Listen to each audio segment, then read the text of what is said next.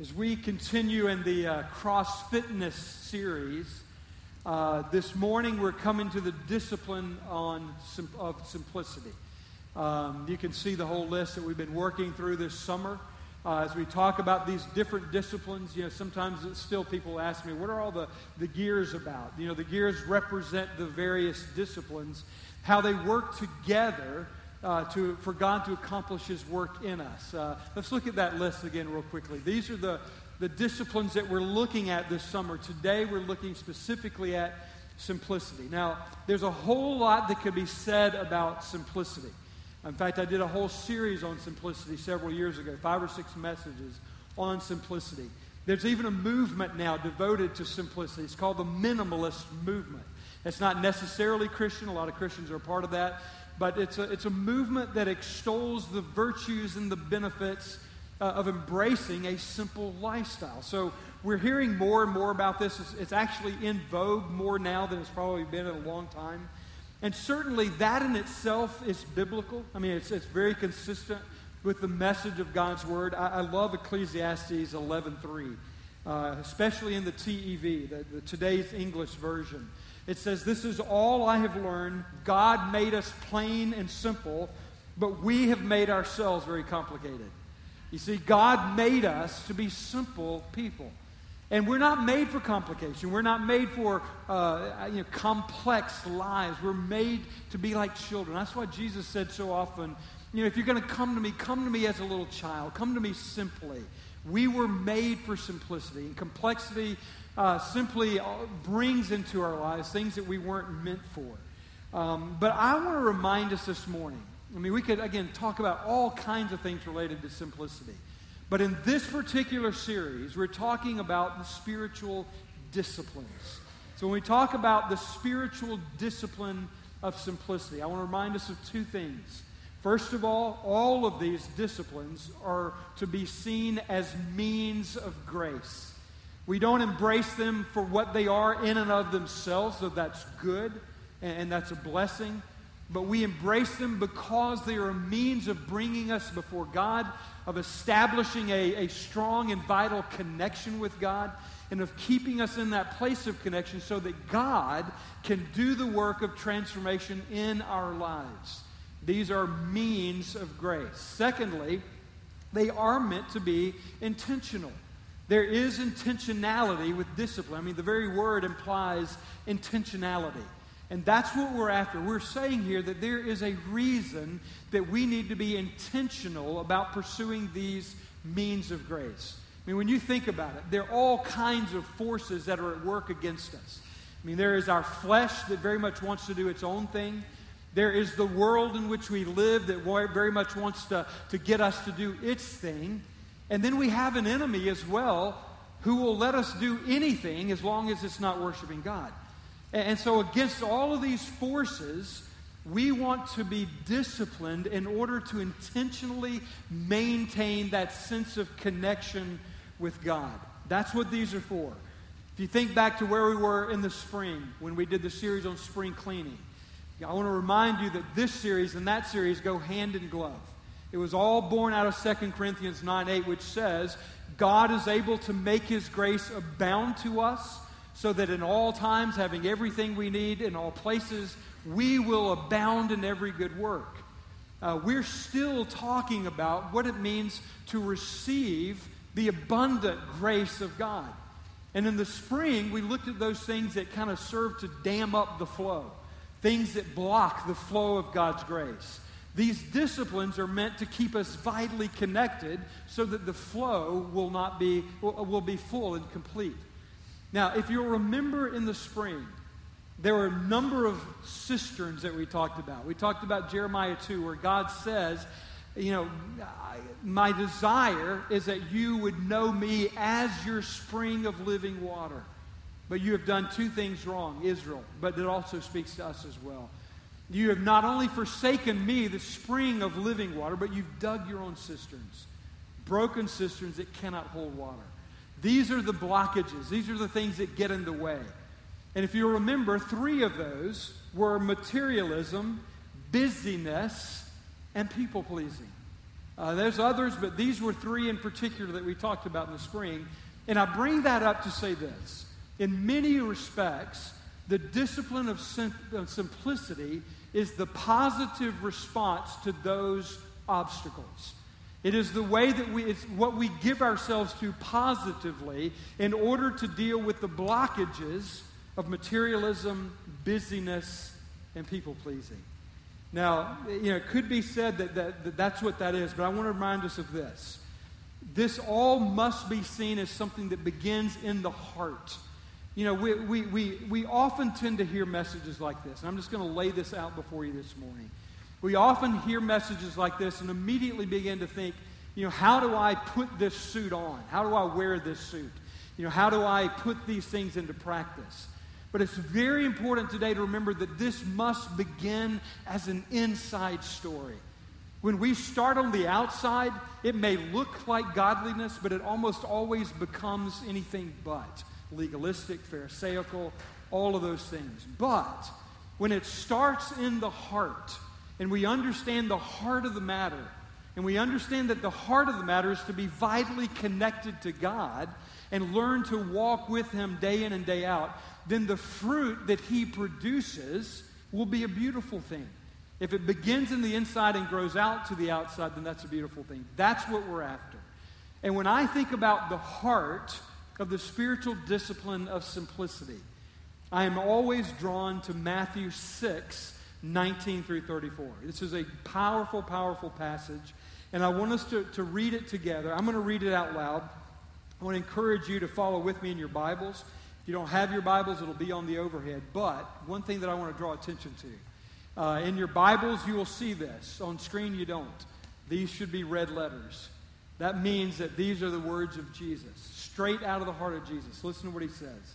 Beginning in verse 19, he says, Do not store up for yourselves treasures on earth where moth and rust destroy and where thieves break in and steal, but store up for yourselves treasures in heaven where moth and rust do not destroy and where thieves do not break in and steal. For where your treasure is, there your heart will be also. The eye is the lamp of the body. If your eyes are good, then the whole body will be good or be full of light. But if your eyes are bad, then your whole body will be full of darkness. If then the light that is within you is darkness, then how great is that darkness? No one can serve two masters. Either he will hate the one and love the other, or he will be devoted to the one and despise the other. You cannot serve both God and money. Therefore, I tell you, do not worry about your life, what you will eat or drink, uh, or about your body, what you will wear. Is not life more important than food? Uh, and is not the body more important than the clothes? Look at the birds of the air. They do not sow or reap or store away in barns, and yet your heavenly Father feeds them. Are you not worth much more than valuable? Are you not much more valuable than they? Who of you, by worrying, can add a single hour to his life? And why do you worry about these things? Why do you worry about clothes? See how the lilies of the field grow? They do not labor or spin, yet I tell you that not even Solomon, in all his splendor, was dressed like one of these. If that's how God clothes the grass of the field, which is here today and tomorrow is thrown into the fire, will he not much more clothe you, O you of little faith? So do not worry, saying, What shall we eat? Or what shall we drink? Or what shall we wear? For the pagans run after such things. But seek first, eh, uh, for the pagans run after all these things, and your heavenly Father knows that you need them.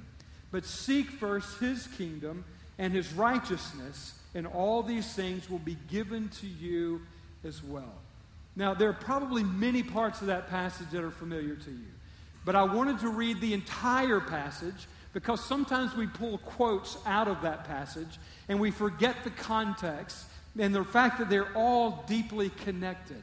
I want to take just a moment to kind of work through each part of this because all of them, uh, all, every part of this is connected to every other part.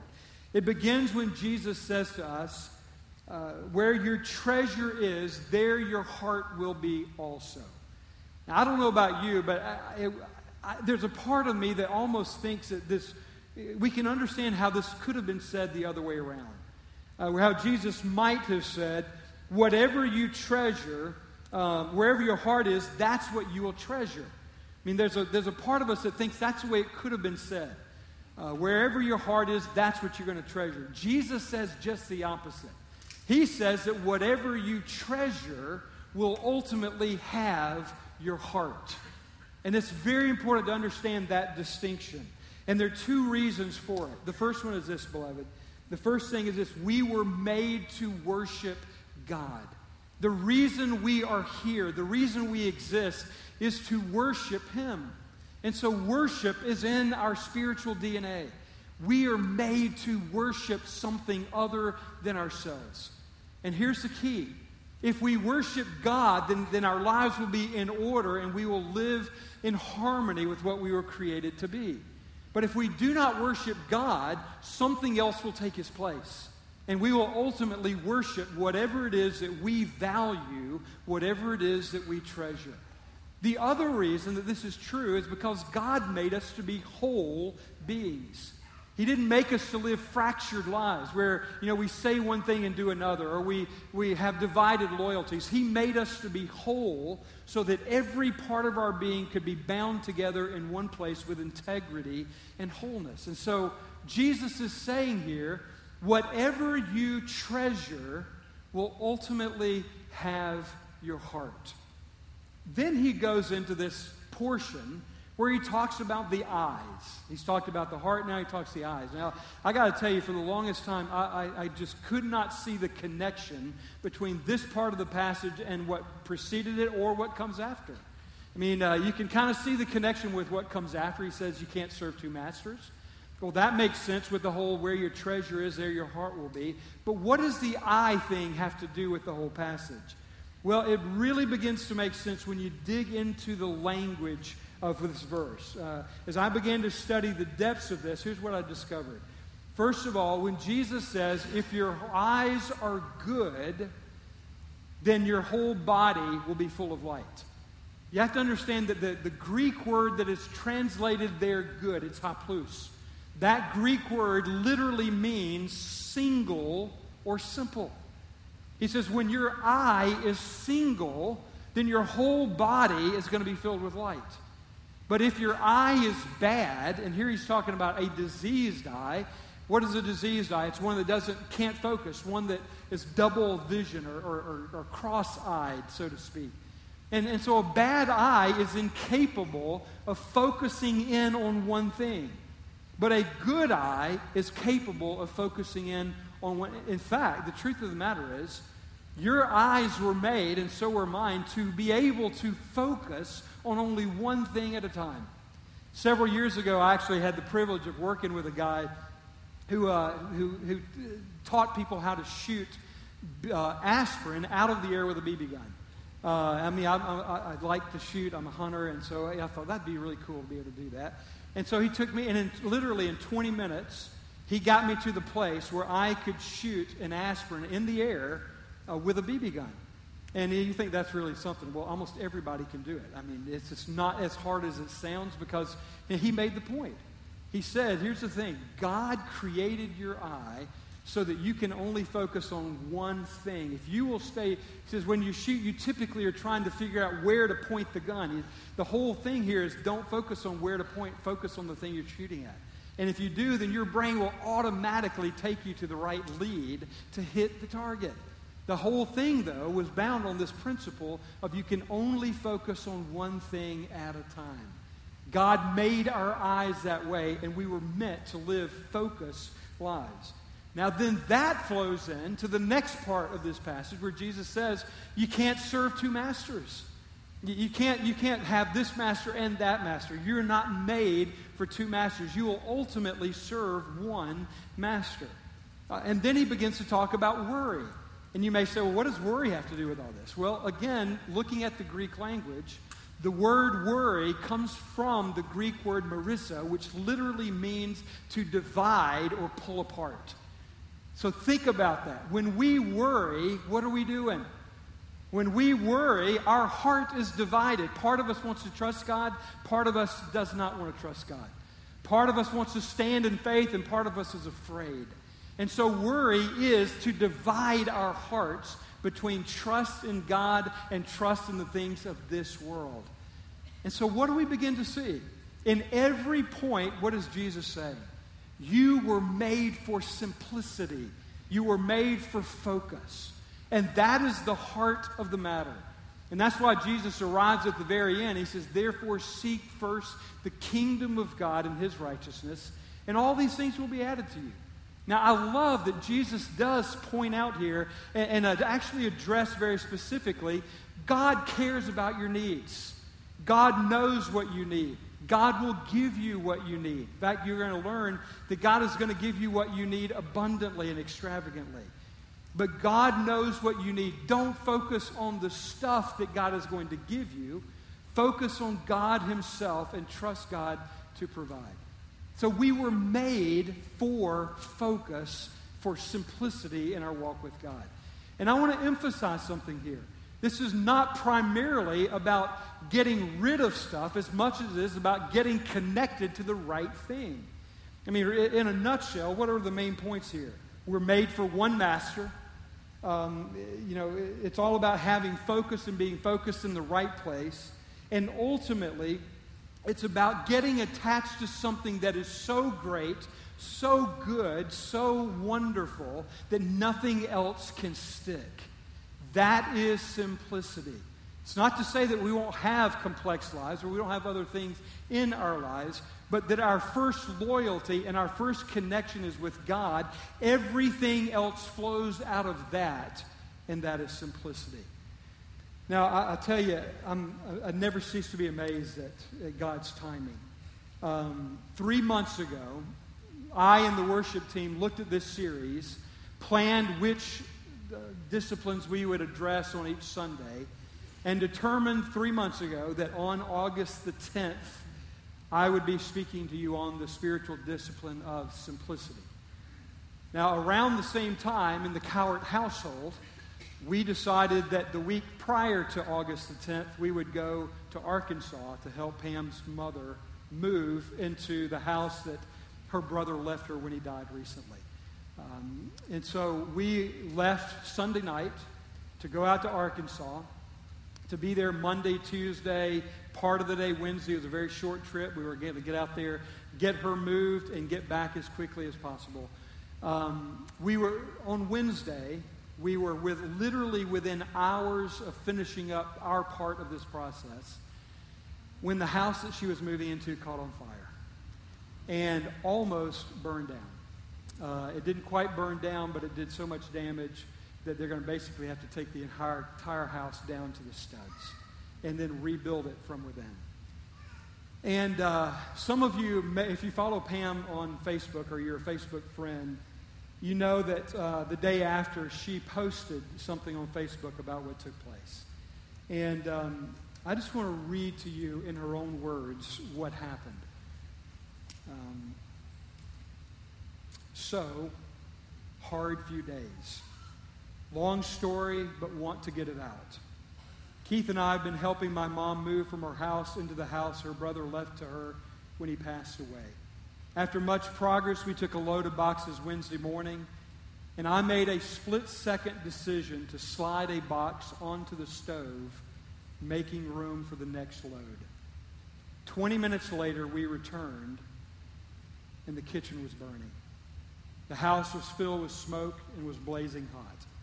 I cannot put into words the combination of panic and racing thoughts of how to make it stop. Keith ran to call 911. I stupidly, those are her words, by the way, not mine. I stupidly ran back into the house while it's on fire to try to get to the alarm panel, to, to, to push the, uh, and to try to get to the, to try to push the alarm panel for the fire alarm, uh, and to get the burning boxes off of the stove. It was way too far gone. I have a few memory lapses after that.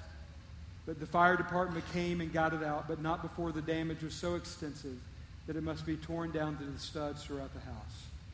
My mom will be displaced for four to six months. We have great family there who will help her, and I will be back as soon as I can get Aaron started into a school year. There are many brighter sides, but I'm not quite feeling them yet.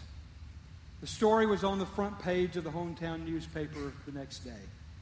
Luckily, they got my name wrong. Somebody named Pat Burkett did this. Um, we're still looking for Pat Burkett, don't know where she is. Pam closes. Thanks for the prayers and the perspective. I want to say, first of all, how much um, my wife's courage inspires me. That she would post that, that she would decide to get this in the light, you know, and just put it out there as a tremendously courageous thing to do. Just as racing into a burning house to try to get through the alarm was also a courageous thing. Some of you may remember several years ago that she and Robin Kennedy took a trip out to San Diego and got in a van with three drunk Marines who ended up attacking the driver. And my wife and Robin Kennedy are kicking them and hitting them over the head with a purse, trying to get them off the driver. I will tell you, I have a courageous wife. And. Um,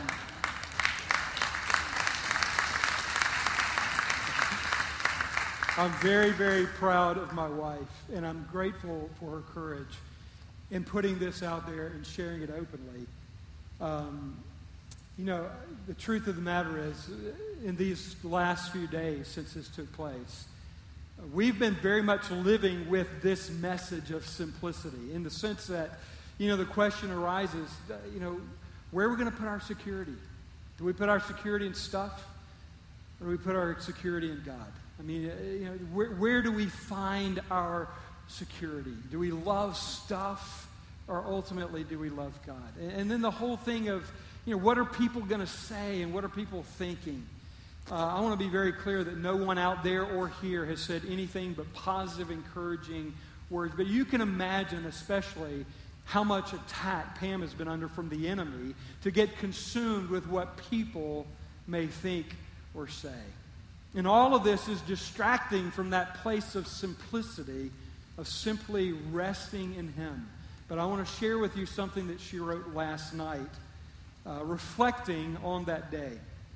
This is what she wrote last night. Um, when I was finally quiet before the Lord after this crazy incident, I heard Him asking me some loving but firm questions. Now, she asked me to emphasize the loving part. Uh, when you hear what I'm about to read, you may feel like God's pretty mean there, but uh, the truth is, he said this in a way that was incredibly gentle, loving, and, and caring. But this is what he said Why are you surprised? I have told you that everything that can be shaken will be shaken.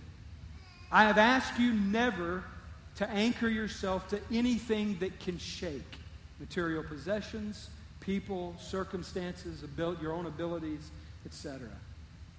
The shaking came today. Why are you so shocked and rattled by this? Where are you standing?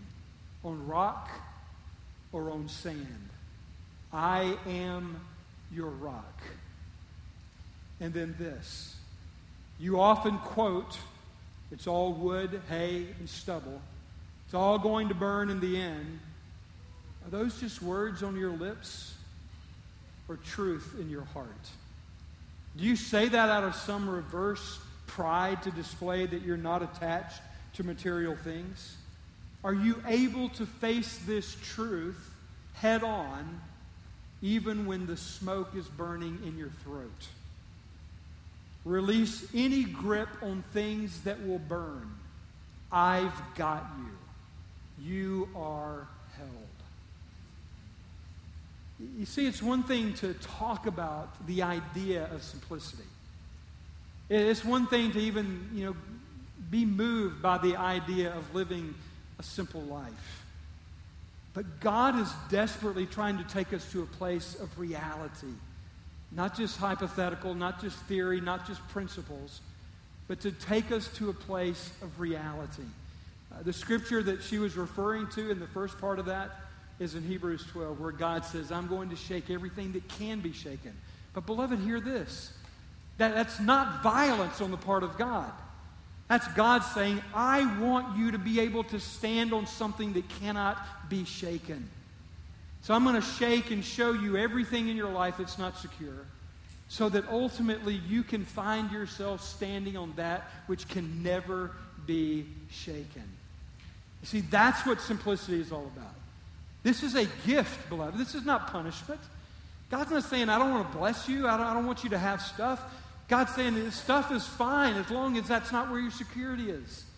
Stuff is, can be a blessing as long as that's not where you find your identity and your security. Simplicity is ultimately not so much about what it looks on the outside as much as it is about a heart that is firmly and completely and solely, singly, simply attached to Him. That's what we mean by simplicity. And, beloved, there is tremendous peace, there is tremendous strength in that place of resting simply on the promises of God. Amen? Now, sometimes we go through things like this where God actually puts us in a place where we have to experience it in order for God to do his work. Let me just be clear. God didn't cause this to happen. This is not something that God, I don't believe that God did this. But I will tell you this God never misses an opportunity to use whatever comes into our life to do his work. And this wasn't just for Pam. I can tell you the truth of the matter is Pam doesn't struggle with these things as much as I do. And, and there's no doubt that we were in this together. And it was like, you know, Lord, what are you trying to, to, where are you trying to take us? What are you trying to do in our hearts through this? But it's extremely important that we not just leave this in the realm of, uh, of hypothetical, in the realm of theory but that we really do come to a place of concretely living it out. And that's what the discipline is all about the discipline of intentionally doing things that bring simplicity into our lives.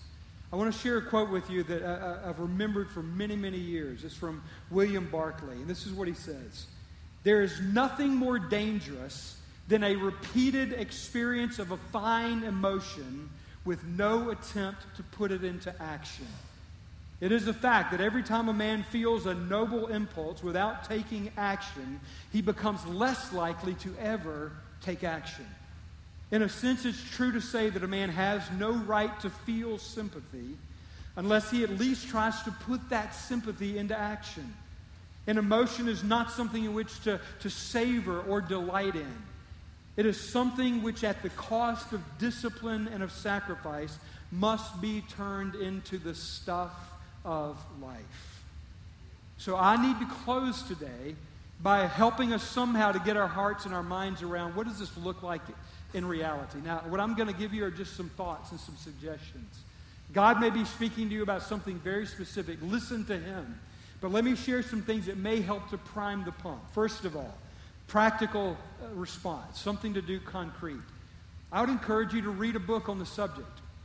Now, don't just don't don't read books for the rest of your life on the subject.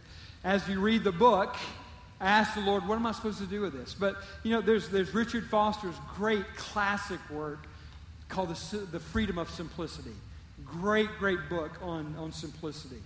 Um, more recently, there are books like Radical by David Platt. Uh, Jen Hatmaker, whose husband, by the way, is a Free Methodist pastor, wrote the book Seven that talks about identifying seven things in your life. I have not read the book, but I've heard that it's an outstanding book on practically moving towards simplicity. Seven by Jen Hatmaker. Read the book, but more than that, act on it. Secondly, ask the Holy Spirit to reveal the presence of waste or excess in your life. Ask the Holy Spirit to basically you know, shine the x ray of, of, of, His Spirit into your heart and just show you where in your life there's excess and waste. Uh, I want to read another quote, this time from Richard Foster. Richard Foster says, Because we lack a divine center, our need for security has led us into an insane attachment to things. We really must understand that the lust for affluence in contemporary society is psychotic. And then he explains why he says that. It's psychotic because it has completely lost touch with reality. We crave things we neither need nor enjoy. We buy things we do not want to impress people we don't even like. That's insane. That's psychotic. But there's one last part of that quote. You're not going to like this one as much, I don't think. But let me share it with you. The last part of that quote is this It is time to awaken to the fact that to conform to a sick society is to be sick. And so we have to have the courage to say, God, search my heart, search my life, and show me where there is excess or waste. Show me so that number four comes into play. I'm sorry, number three, make a habit to eliminate waste and divest of excess. So ask the Lord to say, Come and show me, but with the intention that you're actually going to respond. That you will look for ways to eliminate waste and to divest of excess. And that will bring greater simplicity into your life. Number four, ask the Holy Spirit to show you where your life is out of order. This is not just about stuff, it's not just about money for sure. Uh, you, you think about our lives, and when we talk about simplicity, we're talking about our schedules. We're talking about our calendars. We're talking about our, you know, just the way we live our lives on a daily basis. I mean, there are many of us that have just kind of acquiesced to this idea that that's just the world we live in. And, and, and there's just there's nothing I can do about it. Beloved, I want you to know there is something we can do if we will be intentional to use calendars, management tools, whatever the Lord may lead you to, but use some means of bringing order into your life. If it's financial, use a budget. If it's your life, use a calendar. Use some kind of tool to actually be ruthlessly devoted to bringing order and simplicity into every part of your life. Uh, number six, this is very closely related. Number six is learn how to say no. Learn how to say no. I mean, one of the reasons that many of our lives are out of order is because we don't know how to say no. We, we feel guilty when we say no. And so we say yes to everything that comes along, and then we can't fulfill the obligations. Then our lives are completely chaotic and out of order. We must learn how to say no. I love what Covey said years ago when he wrote uh, The Seven Habits of Highly Effective People. He said, We can say no when we have a deeper yes burning within.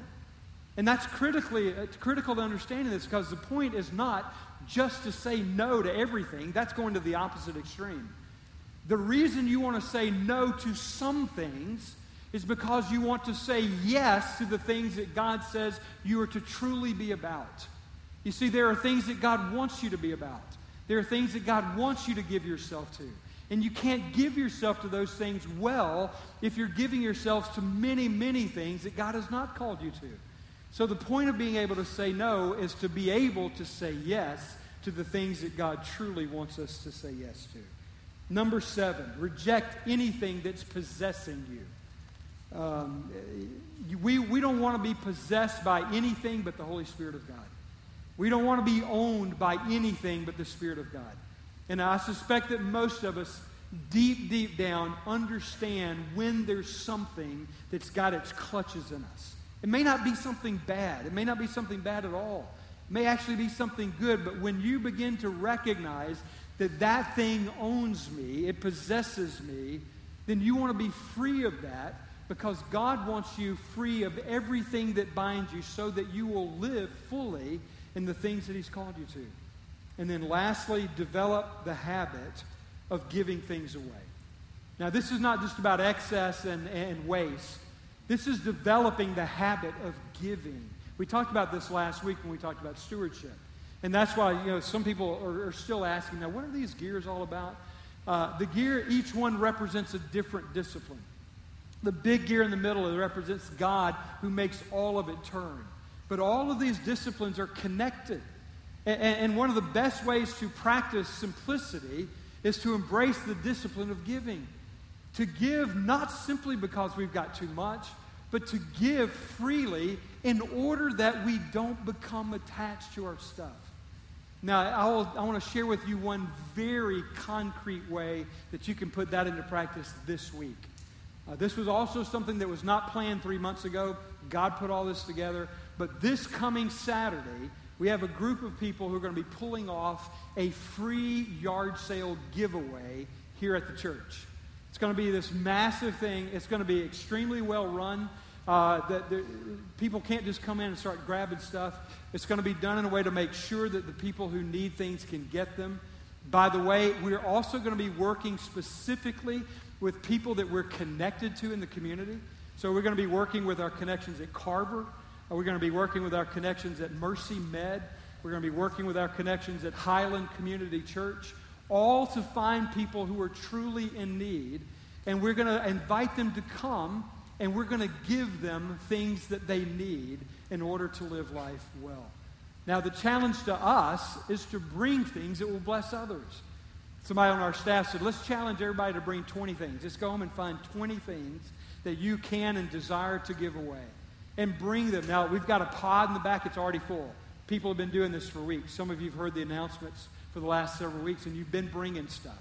But we want to bring more so that more people can be blessed. If you want to bring something, we're just going to fill the front of this church uh, all week long. Just come by the office, they'll tell you where to bring it. But we want to encourage you. This is a very concrete, practical way to put this into action this Sunday. I want to call you now to response. And I want to encourage you to do what you need to do. Now, we're going to have communion, and I want to ask those who are serving to go ahead and make their way up and prepare the elements as you come. You don't have to be a member of this church. If you're a believer, you are invited to come and share in Holy Communion. And I want to remind you as you come today, on this day, as we talk about simplicity, I want to remind you that we come celebrating the fact that Jesus Christ was singly, simply focused on giving his life for the salvation of our souls. As you come and you take this bread, remember that it's, his, it's a symbol of his body that was broken. As you dip it into the juice, remember that he gave everything, even his blood, to pay for our sin. So as you come, remember that very important fact and reality. And come giving your heart fully and completely to him. Others of you may need to just spend some time in prayer. These altars are open. If you want to come and kneel, just feel free to make yourself at home at the altars. If you want someone to pray with you, just lift a hand. We've got people that are trained and ready to pray for you. But let me ask you, if you will, to stand. Let's not leave today before we've had an opportunity to ask the Lord, Lord, what do you want me to do in response? Let's just begin to listen to the Lord and allow Him to lead us this morning.